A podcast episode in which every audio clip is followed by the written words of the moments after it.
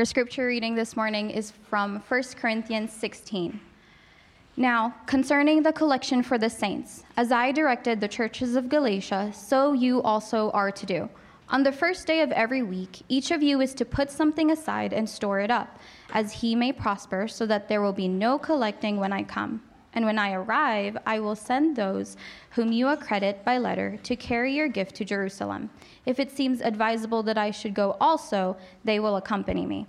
I will visit you after passing through Macedonia, for I intend to pass through Macedonia, and perhaps I will stay with you or even spend the winter, so that you may help me on my journey wherever I go. For I do not want to see you now just in passing. I hope to spend some time with you if the Lord permits. But I will stay in Ephesus until Pentecost, for a wide door for effective work has opened to me, and there are many adversaries. When Timothy comes, see that you put him at ease among you, for he is doing the work of the Lord, as I am. So let no one despise him. Help him on his way in peace, that he may return to me, for I am expecting him with the brothers. Now, concerning our brother Apollos, I strongly urge him to visit I strongly urged him to visit you with the other brothers but it was not at all his will to come now. He will come when he has opportunity. Be watchful, stand firm in the faith, act like men, be strong. Let all that you do be done in love. Now I urge you, brothers, you know that the household of Stephanas were the first converts in Achaia, and that they have devoted themselves to the service of the saints. Be subject to such as these, and to every fellow worker and laborer. I rejoice at the coming of Stephanas and Fortunatus and Achaicus, because they have made up for your absence, for they refreshed my spirit as well as yours. Give recognition, give recognition to such people. The churches of Asia send you greetings. Aquila and Prisca, together with the church in their house, send you hearty greetings in the Lord. All the brothers send you greetings. Greet one another with a holy kiss. I, Paul, write this greeting with my own hand. If anyone has no love for the Lord, let him be accursed. O Lord, come. The grace of the Lord Jesus be with you. My love be with you all in Christ Jesus. Amen. This is the word of the Lord.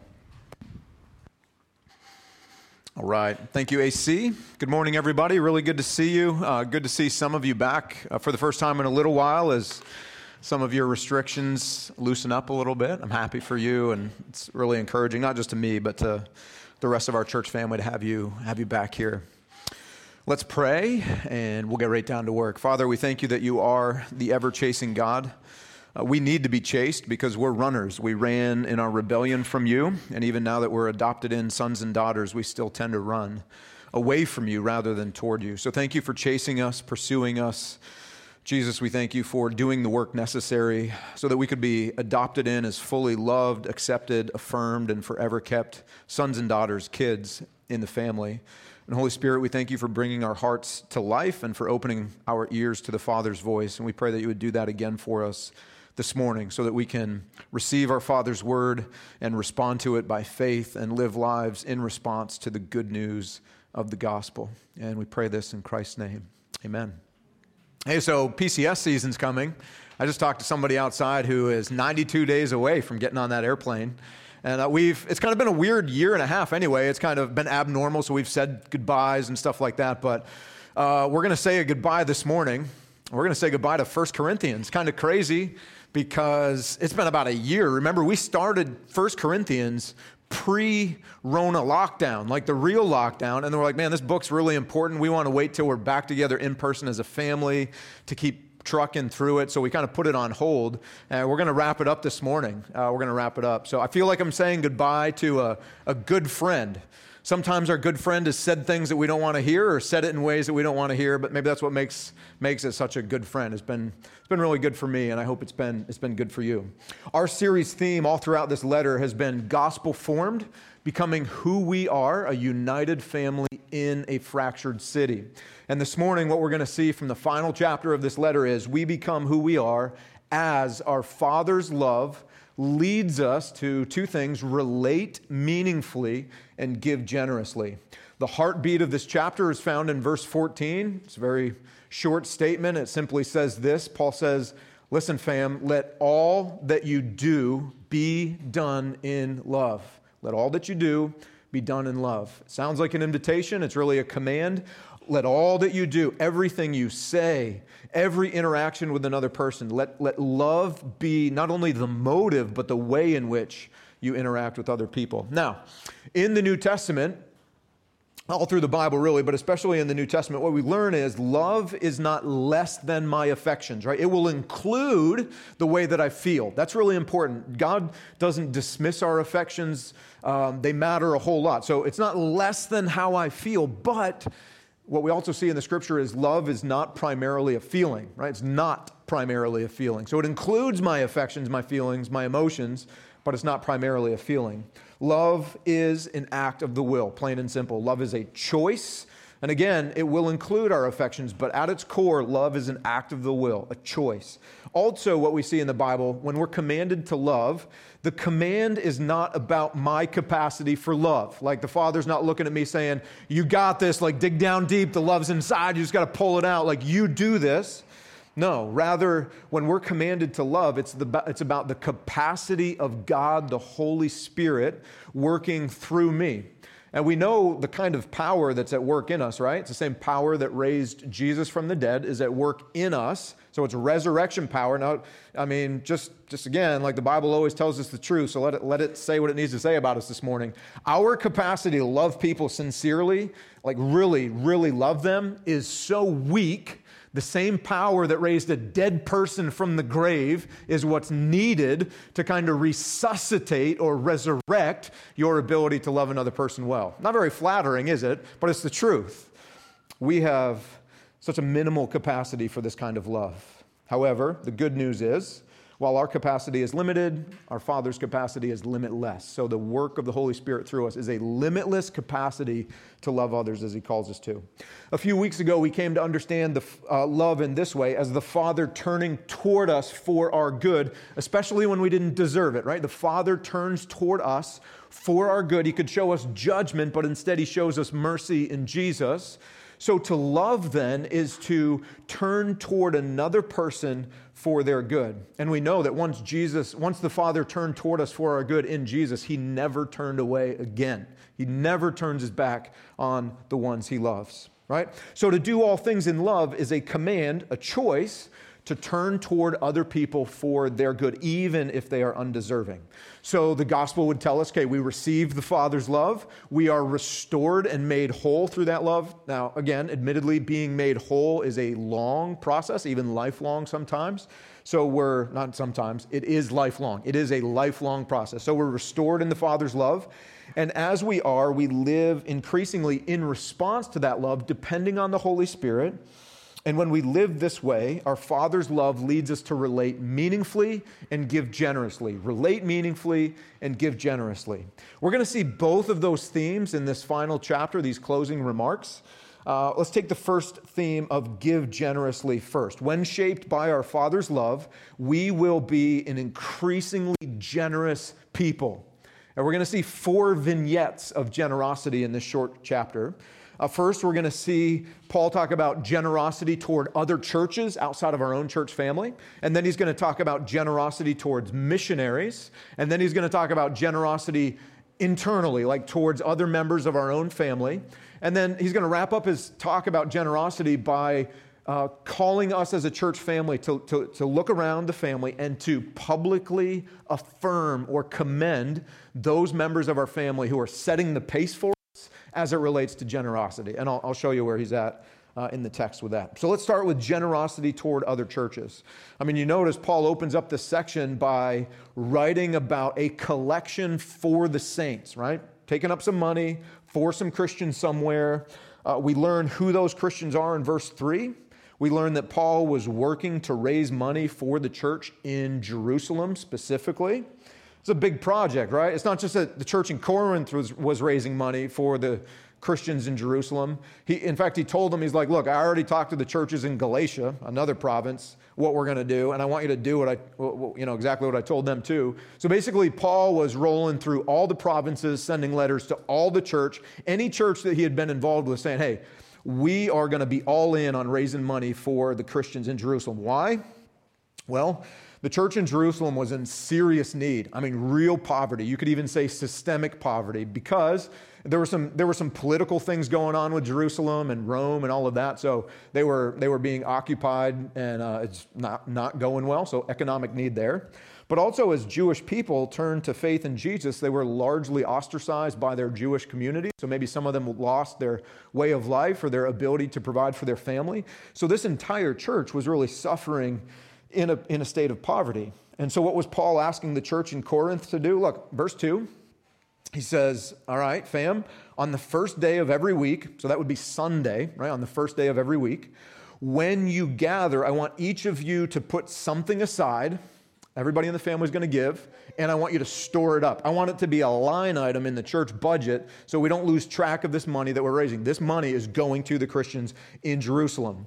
Now, a brief historical note about what Paul says here. Notice he said on the first day of the week, meaning like when you gather to worship Jesus um, on a Sunday. Just a brief historical note. This was a practice in the very, very early church, especially as you read Acts, you can see this this happening. And so Christianity obviously has very Jewish roots. So in more Jewish communities, they would still be gathering on Saturday. But in contexts like ours, that we're not, uh, the Jewish roots were not there, the Gentiles like us, the gatherings were happening primarily on Sunday mornings or the first day of the week. And there's a reason for this. Some people suspect, well, it's kind of because of Rome's involvement, like the church and state thing was blurred, and Rome kind of made Christianity this official state religion, and Sunday was the day. But while there were some political things going on years down the road, that's not really what was happening in the early church. What was happening was Jesus rose from the dead on the first day of the week. And so it became this very natural expression for, for the community of Jesus followers to gather on the first day, on a Sunday, and to worship and to celebrate Jesus. And so that tradition has carried forward for us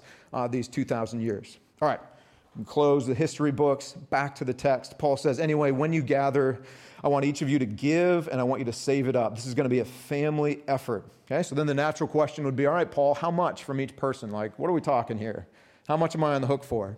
I mean, you know it, as Christians, we're always like looking to the Bible for uh, man, we got the tithe, right? And it, and it kind of becomes this baseline for us of this minimum, like we give 10% or fill in the blank. Honestly, if you go to the Old Testament and you add up all the offerings, you're like popping north of 30%, right? But I want to give you a bet this morning. I want to bet you, uh, and if I'm wrong, I'll take you to lunch. Which may be blurring some line. We're not gambling here, it's just a little friendly wager. Anyway, all I'm trying to say is go through the New Testament and uh, try to find where a, a, a, number, like a 10% rule, actually dictates the way Christians are called to give. I'm going to go out on a limb and say you won't be able to find it. You won't be able to find that, that, that giving principle from the New Testament. What you're going to find, though, is more aggressive than a 10% baseline. It's a radical generosity. Look, look here. Paul says, Simple words, he said, How much per person? As he or she may prosper. In other words, as God gives you financial gain, as God gives you capacity, I want you to give generously in correspondence to, direct correlation to whatever it is God prospers you in. It's going to be different for everybody, right? It's going to be based on your regular income, which we all know what everybody's regular income is in, in this room, right? It's all over the internet. We all know the pay charts. So it's based on your regular income.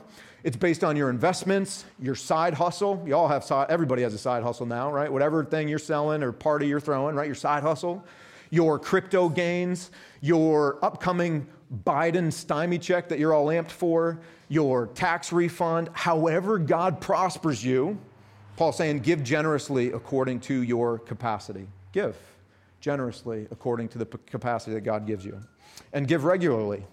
Give through your church family, set it aside. So, as a family, you can absolutely make it rain on other churches who are struggling financially. That's what he's calling them to do.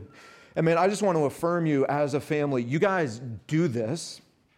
And as a family, I mean, you, you have a track record of giving generously. You, you always have. And because that is true, I'll give some examples later we as a young church family have always been in a position that we have been able to make it rain financially, if you will, to give generously to other churches here in Japan and in other places who are suffering or struggling financially. So I want to commend you. One of the clearest evidences in Scripture that a heart is now in submission to Jesus and being shaped by the gospel is this evidence of, of, of generosity, like a desire to give in this way. And you guys have it. I want to commend that in you. So we give generously toward other churches, but Paul said also, not just toward other churches, but toward missionaries. Uh, look at verse 5. Paul lets them know that he's coming for a visit. Now remember, he originally started this church. Paul started this church. Uh, he's coming for a visit. He's still a bivocational guy. Paul's got his side hustle. He works a job on the side to earn income. But in different seasons, he's still dependent financially on churches like the church in Corinth. And then in verse 10, he says, Look, uh, I'm also sending Timothy, who's a young pastor that I'm mentoring. I'm sending him to you for, for a short visit as well. And in reference to both the visits, his own and Timothy's, look at verse 6. Paul says, Look, one of the reasons I'm coming to you is I need help.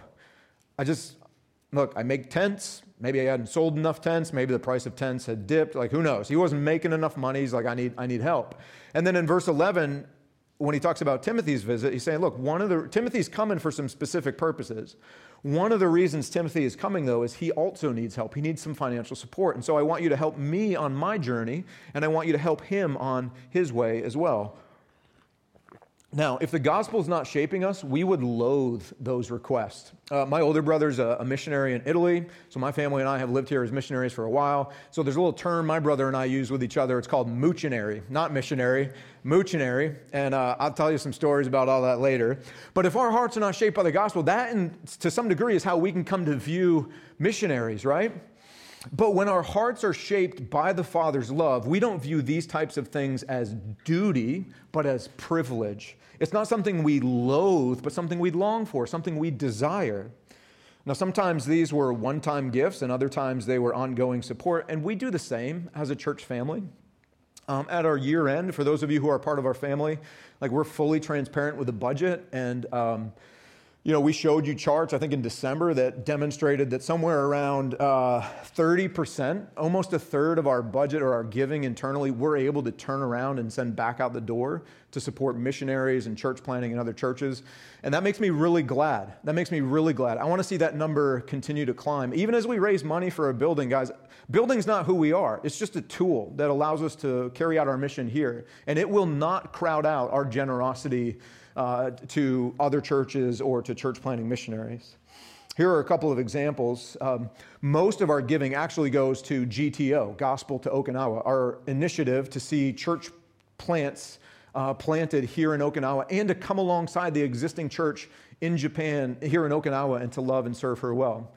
Uh, almost all of the pastoral couple, couples pictured here in this uh, photo are, maybe all of them even, they're bivocational. The culture in Japan does not really allow for churches that are able to financially support their pastors. Almost every pastor has to side hustle to earn an income for the family.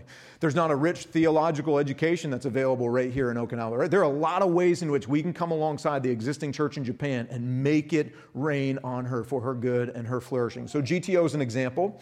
Uh, then there's Moe. Moe is a missionary that we support. She uh, serves college students here in Okinawa who go to America. Maybe they hear the gospel and they come back to Okinawa and they have a really hard time uh, becoming a part of a church family. Maybe they fall away from the faith, whatever. Moe's heart is for the college students here in Oki. A couple years ago, she left to go to graduate school back in the States. Uh, she's working on her uh, theology degree. And so we're like, man, maybe we stop supporting her while we're in school. And then we kind of stop mid conversation. We're like, what are we talking about here? Like, we're committed to Moe's success, right?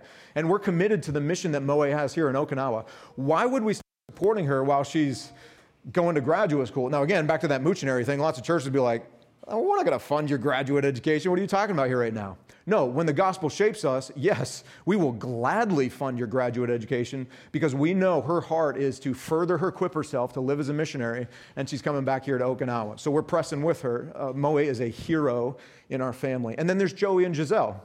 They live in Tokyo. Uh, he pastors the bridge in Tokyo. They got that 7.2 earthquake last night, and she said it was insane. She said it was the scariest thing she'd lived, to, uh, lived through, and she's lived through some stuff.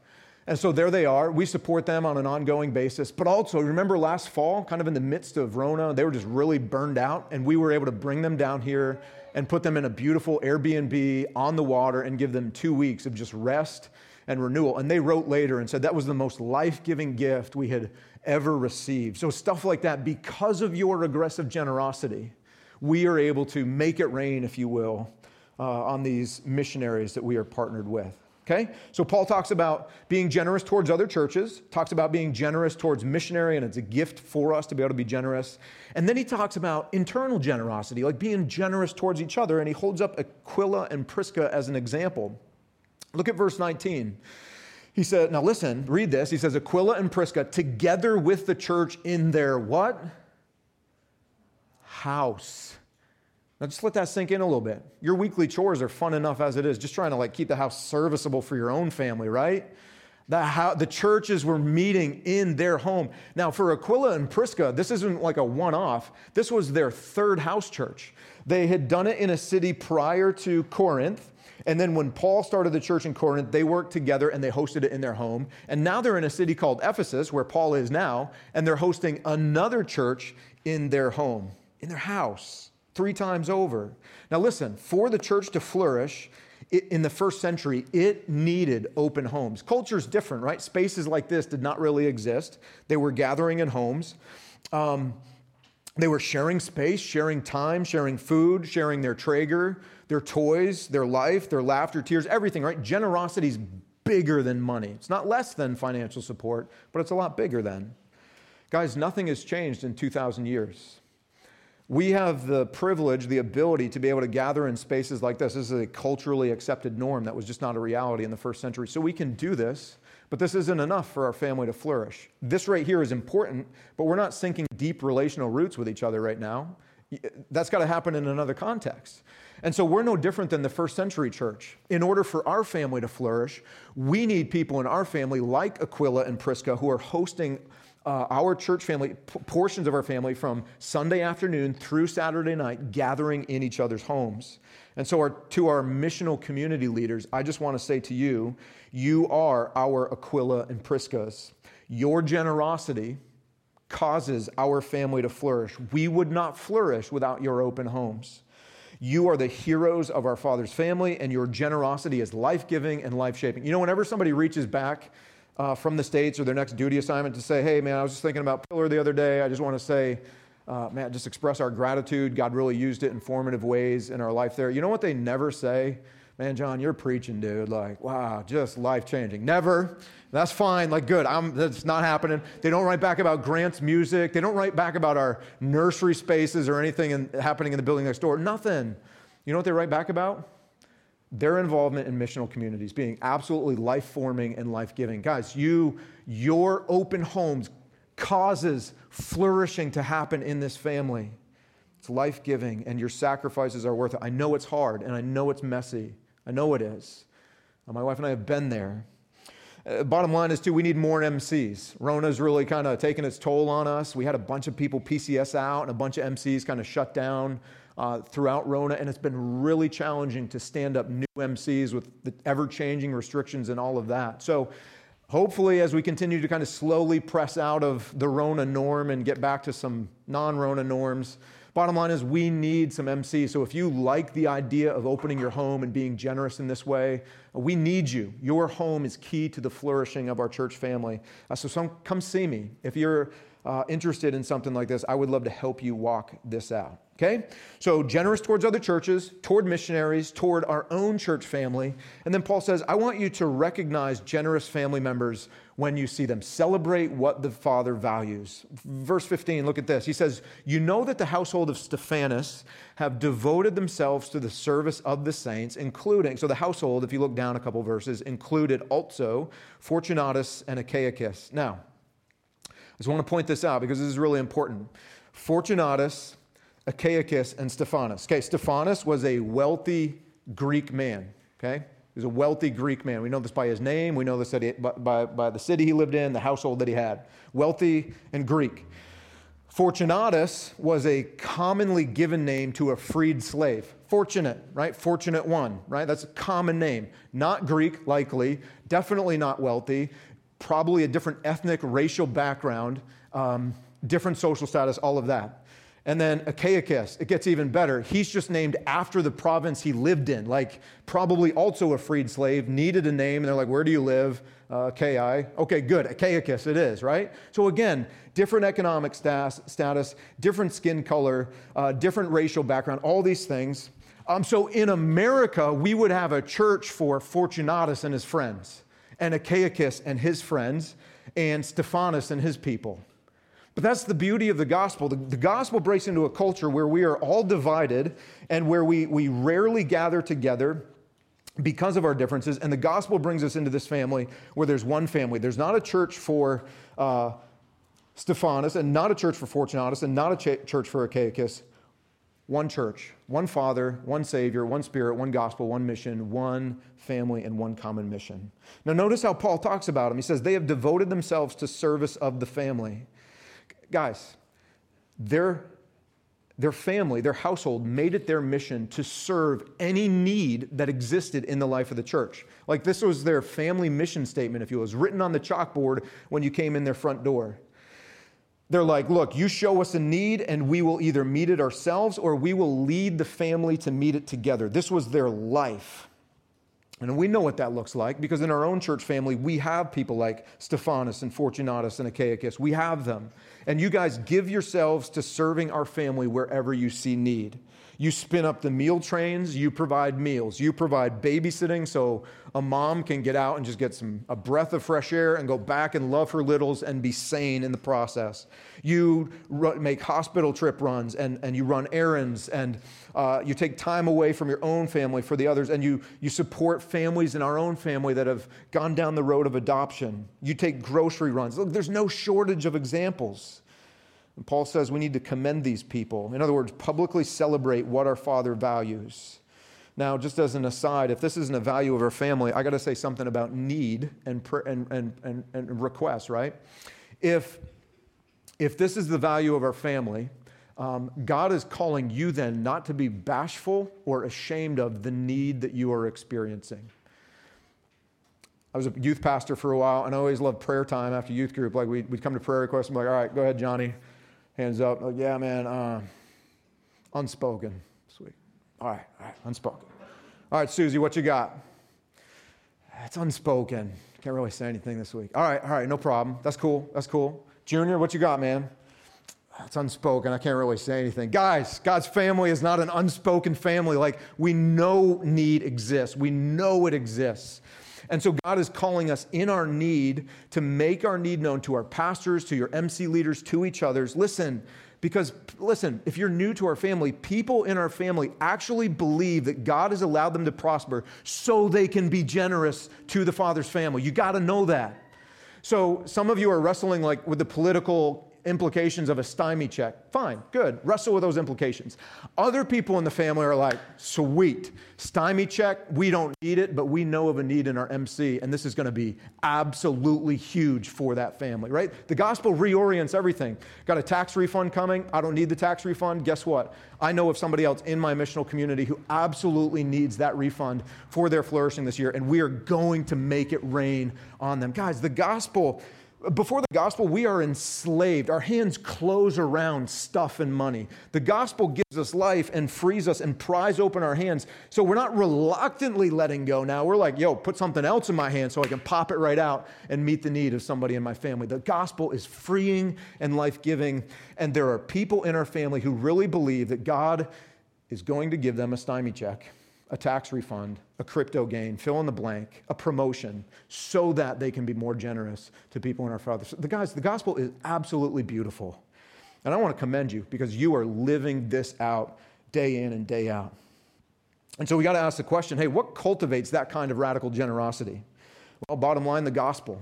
But not knowledge of the gospel, not knowing it, but experiencing it personally. Look at what Paul writes in 2 Corinthians 8. He says, For you know the grace of our Lord Jesus Christ. You know it. You know that though he was rich, yet for your sake he became poor, so that you by his poverty might become rich, right? Jesus rich, we're poor. Jesus generously gives us what we need for our flourishing. Now, drop down in the chapter a little bit, verse 14, same, chapter. Paul says, Now in the family, here's how this plays out your abundance, if you have it, at the present time, should supply those who are in need, so that their abundance later on may supply your need, that there may be fairness. Okay, so in the gospel, Jesus, his abundance for our need, culture of his family, my abundance for your need. That generosity is rooted in the gospel. So, when shaped by the Father's love, expressed through Jesus, we will be an increasingly generous family. And again, I just want to commend you are. You are that generous family. Keep pressing in, keep being shaped by the gospel. The sky is the limit to this kind of a culture, and it is absolutely uh, life giving. And guys, so affirming because again, this generosity is one of the greatest signs that our hearts, that we have actually been adopted in, we're rescued rebels, and our hearts are being reshaped by the gospel. This generosity is a sign that you have been an adopted in son or daughter. You don't earn anything from God because of it, but it is a demonstration that He has reshaped and is reshaping your lives. And guys, it is so deeply encouraging to be part of a church family that for five years has been radically generous in this way. We don't ever have to preach it, like commanding it. We don't ever have to ask for it. It flows out of your heart like you have a waterfall, an unending waterfall of God's riches pouring into your life. And you make it rain on people in need all the time. And it's beautiful. I just want to affirm that in you. All right, we got generosity and true to form, I'm just trying to be generous with my words, okay? So now I gotta shorten that up and let's move into relationship. Second theme in the chapter is meaningful relationship. That is, the Father's love will increasingly lead us out of isolation, like isolation by ourselves, isolation as a church family. Um, it's to lead us into meaningful relationships with other people. And he's going to talk, it's kind of rapid fire. He's to talk about other churches. He's going to talk about saying no to a bunch of people so we can say yes in a meaningful way to a few. He's going to talk actually about relating with your pastor. That's my favorite part. We'll get there in a little bit. He's going to talk about, um, man, the unity of our church over preferences, our relationship with Jesus, and so on. So let, us hit this one meaningful relationship with other churches. Uh, notice back in verses three and four, uh, Paul's going to talk about this that. Um, man, this meaningful relationship thing is not just with other churches who are like us, that they look like us or sound like us, but with churches who are very much unlike us. Look at verse 3 and 4. What does he want them to do with the gift that they're raising for the church in Jerusalem? How does he want it to get to Jerusalem? How does he want it to go? Yo, you guys take it yourself. I want you to take it, right? So there's no lip service. Paul's actually saying, I want you to raise the money, and then I want you to take the money personally and deliver it to Jerusalem. So no lip service. They couldn't just drop a check in the mail, they couldn't use Zelle or PayPal or just wire an EFT. He wanted them to go personally. Not the whole family, of course, but he wanted the church family to send some messengers he didn't want them to just hang a magnet on the fridge like, you know, church in Jerusalem, like, look, we're sponsoring them for $17 a month so they can have school books and food, right? Not that thing either, like deeply personal where they've actually met each other. Now, this was calling for them to sacrifice in a couple ways. First of all, it's a long trip. If they were going to take this trip by sea, it's days, probably weeks, and it's a dangerous journey. If they're going to take the trip by land, it's at least it's weeks. I mean, it's multiple weeks, and it's a dangerous, dangerous trip. So, Paul, through this sacrifice, is calling them to a prior, to prioritize relationship. We're not just giving gifts, we're entering into meaningful relationships with people. Now, even more significantly, the church in Corinth is primarily Gentile, non Jewish. And again, the church in Jerusalem, as you can deduce on your own, primarily Jewish, non Gentile. So again, outside of Jesus, these people would have nothing to do with each other. There's, uh, as the Bible would describe, a wall of hostility between them. And guys, we see that in our culture today. There are walls of hostility between different people groups, whether it's culture, skin color, whatever it is, those walls of hostility exist, right? They exist. The gospel tells us that through his death, Jesus tears down those walls of hostility. He brings us together in himself before the Father. So some would say, right, we'd sit there and say, well, it's enough that we just preach the gospel. It's enough that we just say the wall's torn down. Um, uh, people will come together if we just say that thing, if we just say that message. But here we say, here we see what Paul's doing is no, it's not enough to just preach the gospel. That is not enough. You preach it and you practice. It's both and. You preach and you practice. And in the practicing, Paul says, you initiate. You don't wait for the person who's different than you to come to you, right? Let's just say hypothetically, Fortunatus and Achaicus and Stephanas had separate churches. And Paul entered into that, and he was counseling them. No, yo, in Christ we're one. In Christ we come together. Uh, he would never just encourage them to wait and see who would take the next move. He would command all three of them to take the first move and initiate that relationship. That's what he's doing here. Paul says, Dog, look, you go. You initiate. You step into their world. You build the relationship. You enter into their experience with empathy and generosity. Don't dismiss their suffering. Don't deny their suffering exists. Don't, don't even tell them how to fix their suffering. Be generous toward their suffering. You enter in and alleviate it. We know Jesus' work created one family. There's one Father, one Spirit, one mission. And if that's true, then why do our churches tend to be so divided? And Paul's solution to this is look, you go, you be with them for their good, like family. You have a need, uh, they can give, you receive it. Uh, they have needs, we can give. Let's be humble enough to admit need and, re- and, and receive from each other. And guys, we have got to learn from this picture in Paul's letter to the church in Corinth. Because the Father never intended disconnection based on region or race, but he intended union in Jesus, one family. And so Paul is calling them. That's the gospel preached or proclaimed. Now let's be practitioners of that gospel and initiate and step in. And Paul's working to connect churches and bring them together all the time. Look, you see it later in the letter, verses 19 to 20. Look at, look at how he kind of wraps this thing up. He's like, yo, the churches of Asia send you greetings. That'd be like saying the churches of Okinawa or uh, whatever state you're happening from. Churches, churches of California send you greetings. Aquila and Prisca, together with a church in their house, they send you hearty greetings in the Lord. And listen, by the way, all the brothers, all of them send you greetings. Guys, bottom line is the Father's love for us will lead us to pursue meaningful relationships with other churches. We will not sit back and wait. And we will not settle for uh, division that exists where it should not. We will, you know why Paul would, would, you know why Paul was so passionate about that? Paul could see past the resurrection, like we talked about last week. One family, um, one very diverse family in one gathering worshiping Jesus. And so then he walks it back into real time and says, hey, we're not here yet. But we, until Jesus returns with everything that we are gonna that we have in us, we are going to press toward that future reality of what Jesus says the church will look like. And we will do everything we can to make it real uh, in this time and in our generation. All right, we got to keep pressing. The next thing we're going to see is Paul uh, is going to help us learn how to say no to a lot of things and people so we can say a meaningful yes to a few. Look at verses 6 and 7. Paul says, "Look, I'm coming and I don't I don't want to just see you in passing. Like I just want to pop in and out. I want to spend some time with you." He says, "See that? He says, "I hope to spend time with you. That word is loaded with I'm going to be with you in person, face to face, eye to eye, over your dinner table, time with you.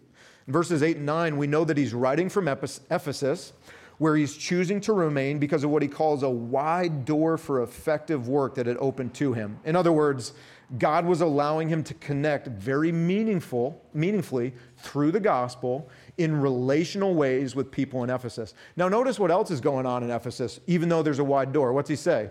Many adversaries, right? Let's just pick on this for a minute because too many of us, um, when we try to discern God's will, we're like, well, if God wants me to do something, there will be this wide open door with no like pushback, no opposition, no adversaries, right? Like we kind of, and then we're, we're in a situation where like, we, we interpret it differently like, well, there's opposition. This probably then is not God's way. He's probably telling me to go towards the open door, right? Or, or some of us are like, ah, opposition, this is the way I go, right? We all interpret it a little bit differently. Guys, it's not that clean. Life's messy, it's not cut and dry. God wanted him in Ephesus. He did give him a wide open door, but even in the midst of the wide open door, he's got a ton of opposition there, okay? So I just want us to see that in the text. But Paul's choosing to be in Ephesus, and by choosing to be in Ephesus, he's saying no to the people in Corinth and everywhere else. And then he's like, yo, um, around Pentecost, which just means in late spring, in late spring, I'm going to come to you and spend some time with you. But for Paul to spend time with people in Corinth, it means he's got to say no to everyone else in every other city for a season. And we're seeing a principle here, guys, that we have a hard time with in our modern day. And that is this to be in one place means you, means you can't be in another. We hate that. But just let that sink in for a minute. To be in one place as a human being means that you cannot be in another. And that's okay. God's okay with that. Paul was okay with it, and we need to be okay with it. In fact, there's real value and real freedom in being able to say, I am all in in this place I'm in right now. And that just means I cannot be relationally in these other places, and that's good. and it's for a season. We need to learn to be able to say no for a season for the good of a few. We need more sustained and meaningful time with less people, not more people. You don't need more people. We need fewer people and fewer apps. We're broad enough. We go wide enough, too wide in our culture. We need to narrow it down so we can go deeper with people, saying no to more so that we can say a more meaningful yes to a few. Talking about face to face time, shoulder to shoulder time across dinner tables. And so here's the question What would it look like if we believed this so deeply that, for example, we began eliminating the apps which presently fill our time with, we'll just call it solo scrolling? Let's say we eliminated those and replaced them only with apps which help us communicate directly with people. Just those. I dare you, do it this afternoon. And then get a counselor tomorrow because you're going to need one.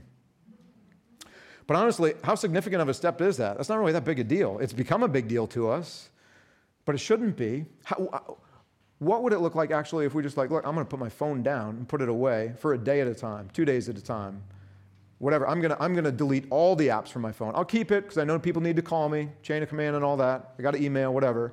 But I'll get rid of everything else. I'm to say no to a bunch of these good things for the very specific purpose of being able to say yes to a few people for their good. What would it look like if we believed this so deeply? That for long stretches at a time, we would focus on being with people, with them in flesh and blood. And we would arrange our lives that way. Guys, I think the Father's love through the gospel leads us to say no to a lot so that we can say a more meaningful yes to a few. And that's a gift, it's not a burden. All right, now Timothy, my favorite portion here. Uh, Paul's going to help us learn about relating with our pastors. Uh, notice verse 10, verse 10 and 11. Kind of got three big ideas here for your relationship with your pastor. Uh, verse 10 says, put him at ease. Put him at ease. So put me at ease. I don't really know what that means exactly. Put, like, put me at ease, but it says, put him at ease among you. Uh, what Paul's saying is, look, Timothy's there on behalf of God. And since he's there on behalf of God as a pastor, he's going to have to say some hard things to you. Uh, anytime anybody speaks on behalf of God, they're going to have to say hard things, whether they want to or not. Like they're going to challenge us, right, from the word. So, um, put him at ease means to receive the reality that he's there on behalf of God's work and, and to receive it that way. Verse 11 says, Let no one despise him. In other words, don't reject him because of this. Don't reject him and don't reject what he says. Uh, verse 11 also says, Help him on his way in what? Do you see the word? Help him on his way in peace, right? In peace. That's all right. Hey, the more Bible, the better. Peace. So, three big ideas as it relates to your relationships with your pastors. Uh, put them at ease. In other words, just recognize that they're, they're in your life on behalf of God, right? They're communicating to you on behalf of God. Uh, put them at ease. Don't reject them when they have to say difficult things to you, like uh, as a family or maybe even in private. Don't reject them. And um, uh, so, in other words, basically what we're saying is don't go to somebody else who's just going to tell you what you want to hear, which is our tendency. Like, be willing to sit under hearing hard things that maybe make you uncomfortable or you think you disagree with. Wrestle with those things and be peaceful about it. So, listen, a couple words about pastors. No pastor is perfect, no pastor deserves a pedestal, no pastor deserves unchecked authority. No, every pastor needs accountability. From every pastoral team, there should be 100% transparency, nothing hidden. Guys, if there's anything hidden in a culture of a church, like when you PCS here, right, and you're looking for new churches, if there's anything hidden in that culture, either something really unhealthy and anti gospel is already going on, or it will. It's just a matter of time. Transparency is such a, a gospel, gospel principle, okay? So no pastor's perfect, no pastor belongs on a pedestal no unchecked authority. They need accountability. They need to be accessible, and there needs to be transparency. So, no fanboys. Don't be a fanboy. Don't be a fangirl. No fanboys of pastors. But on the flip side, here's, here's the other extreme our culture goes to. Like some of us rush to being fanboys. Uh, we all go through that stage. Uh, we all go through that stage. But then the other stage that we go through is we're just a skeptic. We're a cynic. Like we're listening for things we disagree with we are skeptical of a pastor's love for Jesus or fidelity to the word, or maybe he's sneaking something in, or maybe he cares more about the culture and less about Christ, right? We become this, we get a cynical heart, we get a skeptical heart where we're questioning everything. And God, Paul's calling us back to this gospel center where we receive him and we recognize God given responsibility. We expect him to, to, to say hard things, but also recognize he's not perfect, he's not on a pedestal, he does need to be accountable. There is transparency, no unchecked authority, all these things. So look, I'm going to say stuff you disagree with. It's going to happen. I'm going to say stuff you don't like. And the bottom line is, if you've been around for any length of time, there are things about me that you don't like. And I'm, like, I'm sorry. I don't do any of those things on purpose, I don't think, but it's just, it's just us. We're people, right? I mean, you could have only just been visiting this morning, and already there are things about me that you don't like. I'm sorry, right? Part of life. But what Paul's saying is you might disagree, you might dislike some stuff about him, but don't allow those disagreements or the things that you dislike to be elevated to the point where you doubt his love for Jesus or you doubt his fidelity to the gospel or you doubt his motives to serve Jesus' family. Don't reject him. Pray for him. If you think you disagree, go talk to him and ask, ask questions. Don't lead with accusations. Ask questions and go for clarity. Guard the peace of the relationships. Work at this thing. Pray. Submit to his responsibility to teach and shepherd. And the sad reality is, this church likely did not follow Paul's command because we know this from 2 Corinthians. Paul's plans did not unfold as described in this letter. In fact, he had to pay a short, kind of unannounced emergency visit to this church, which would tell us that probably Timothy's visit to them went all kinds of sideways. They probably rejected his pastoral ministry, rejected that the stuff that he had to say, there was no people. Like it was bad. So Paul had to go himself. And then the way Paul describes his visit, he describes it as short and painful. So not only did they reject Timothy in this way, they were rejecting Paul in this way as well. And guys, I just want again to affirm you. There's so much to affirm in you as a family from this passage. That has never been my experience with you. And I speak, I'm not a solo pastor. We have a team of pastors here. So I just speak on behalf of our team. That has never been our experience with you. You guys know we're not perfect, but you show us grace. You affirm us with kindness. You pray for us when we say something you may not like or you disagree with or you're confused by. Um, maybe there's gossip. I don't really know about it. Like, so don't tell me. But like, but you come to me, you come to our other pastors, and we have good conversations, and that's right. And we don't agree on everything, and that's also right. That's good.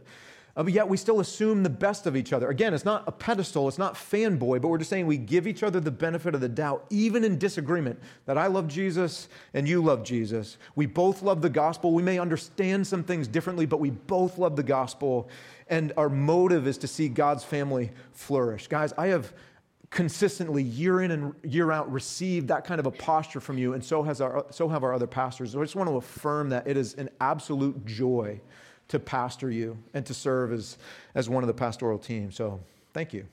Just from the bottom of my heart, thank you. It, it, I read story after story or blog after blog where that is just not the case. Um, church cultures can be really unhealthy and really anti gospel, and it's just never been my experience with you, family, and it means a lot. And uh, a, a little a little pivot here, still talking about pastors, but Paul's going to help us see that unity of church matters more than our preferences. And check this out. Verse 12, he says, like, now concerning Apollos. Now, remember earlier in our study, Apollos was their preferred pastor. They wanted Apollos preaching. Like, you would rather have Ron Koya up here and get a normal sermon length and get out of here and get on your day. And Ron, like, give us Ron. Sit John down, give us Ron. So he, they wanted Apollos, no more Paul. They wanted Apollos. But check this out Paul's not threatened by that. He's got nothing to guard, nothing to protect. In fact, what does he do? He encourages Apollos to go visit. Go. He goes, or he encourages him. He's got nothing to protect. And check it out. How does Apollos respond? He doesn't accept the invitation, he declines it. In other words, Apollos is not about building a fan base. He doesn't need a platform. He doesn't need more followers or more likes. There's no competition between he and Paul. They're not building individual careers here. And guys, we can really learn from this. Because, man, our culture can be really toxic when it comes to the church and pastors and platforms and fanboys and all this kind of thing. Listen, from one pastor, or just from a pastor's perspective, don't trust a competitive pastor. Don't trust one. Don't trust a church that is built on the personality of a pastor. Even if it's a good personality or teaching style, don't trust a pastor who builds a brand or a platform. Don't trust a quote ministry leader who's not connected with a local church. If there's a popular ministry leader on social media and they are not connected to a local church, don't, I'm just, don't trust that person.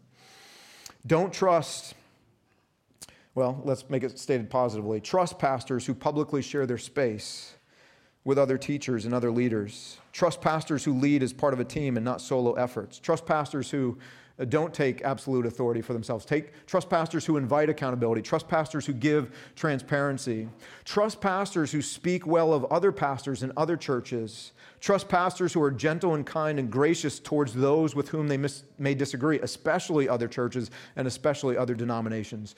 Don't listen to pastors or bloggers or internet sensations or whatever we want to call them, uh, social media influencers. Don't listen to those Christians online or pastors who consistently attack and or accuse or undermine other pastors or churches. They're out there. There are people who are constantly looking for false teaching. They're going to be like, false teacher, false teacher, false teacher, false teacher.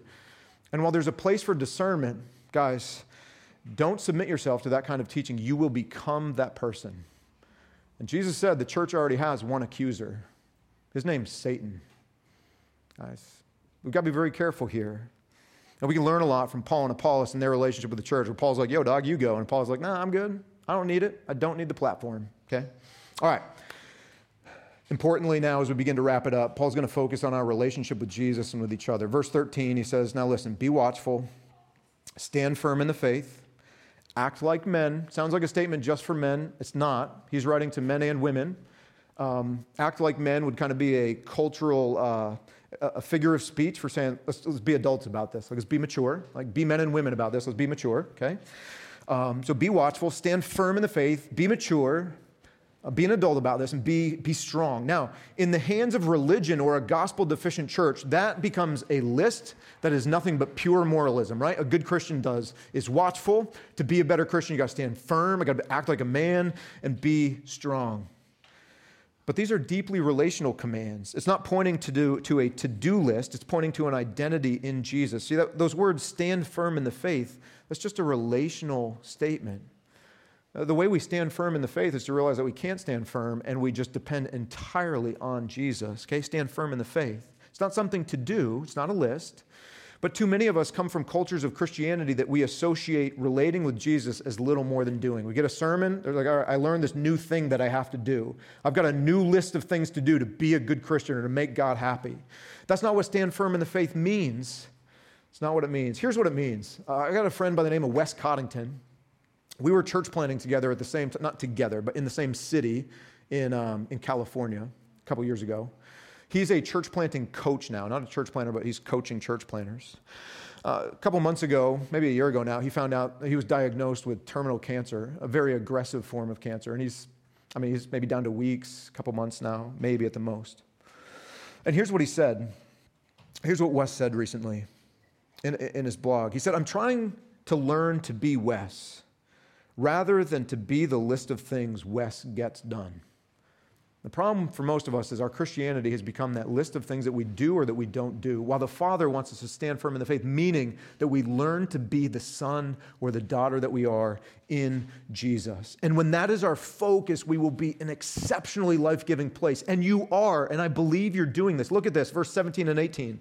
Back to Stephanas and his gang. He said, They refreshed my spirit as well as yours. Guys, when we are standing firm in the faith, like all in on Jesus, right?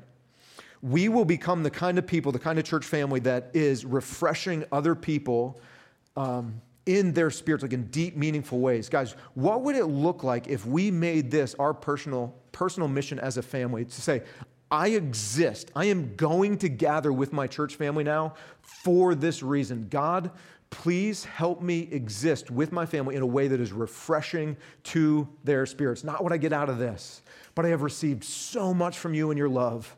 Help me to love others in this way. All right, Paul close it up. I'm going to close it up. Verses 21 to 23 says, I, Paul, write this greeting with my own hand. So he, he doesn't write his own letters, he uses a scribe. But this is so meaningful to him now. He rips the pen or pencil out of his scribe's hand. He's like, I got this. I got some words that need to come from my heart. I write this, own, this greeting with my own hand. If anyone has no love for the Lord, you're cursed. Our Lord, come. The grace of the Lord Jesus be with you. My love be with you in Christ Jesus. Amen. Guys, you need somebody like Paul who will say those words to you in person and write them in a text or a letter or an email to you on the regular. And we, as we're shaped by the gospel, will become the kind of people who will say those three things to the people we're in relationship with, with in relationship with. Look, he speaks truth first. He says, Dog, you're cursed if you don't love Jesus. We know that's true, but our hearts still run. We need men and women in our lives who say, John, don't, don't make that choice. Don't, you know you're cursed the minute you walk away from You know there's nothing but death apart from Jesus. Don't walk away. Rather, focus on his return. Come, Lord Jesus. We're saying, like, focus on Jesus' return. Live in light of his return. Don't walk away. We need somebody saying that to us on the regular. That's a hard truth to say, right? But Paul says it with grace. Look at, he says, the grace of the Lord of Jesus be with you. This is Paul's way of saying, I don't want you to be accursed. I want you to know joy. I want your heart to be glad. I want you to, res- to, be, to be knowing uh, grace from Jesus daily. And he says it in love. Look, my love be with you. I love you. Guys, this is an old dude who's writing these words down. Guys, can I just ask you, men, men, it's men for a minute. When's the last time you looked another man in, your, in, in the eyes, a man with whom you're not related, not your dad, not your brothers, not your sons? You looked him in the eye and said, I love you. I love you. When's the last time we looked each other in the eye and said, Dog, don't go down that way. You know that's, an, that's a cursed way to go. Stay close to Jesus. When's the last time we wrapped our arms around another dude pre COVID and whispered in his ear, Dog, I love you. I love you like a brother, right? Do we say these things to each other? Do we communicate these? Are we writing these kinds of texts and letters? And the question is if we're not, why? Why not? The answer is simpler than we want it to be, and it's more painful than we want it to be. If we are not, it's because the gospel is not shaping our lives in this way. It's because we're not standing firm in our faith with Jesus. When we are, we will increasingly be in relationship with people where we will communicate these very three things to each other and we'll submit, each we'll submit ourselves to these kinds of relationships. All right.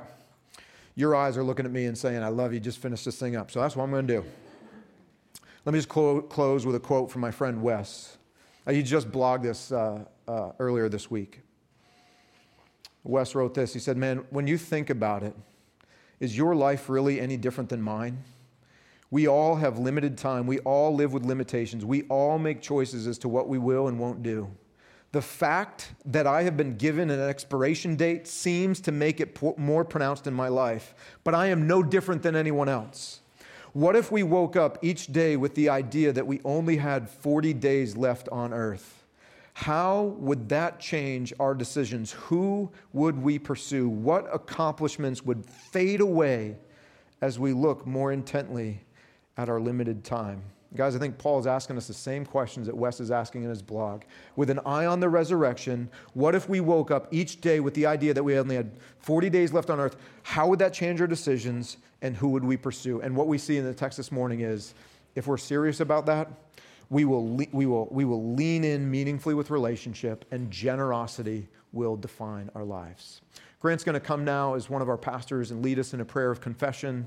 Um, I know what I need to confess. I don't know what you need to confess, but I do know the Holy Spirit will reveal that to you. So, as a family now, let's just have a heart to heart with, with our dad.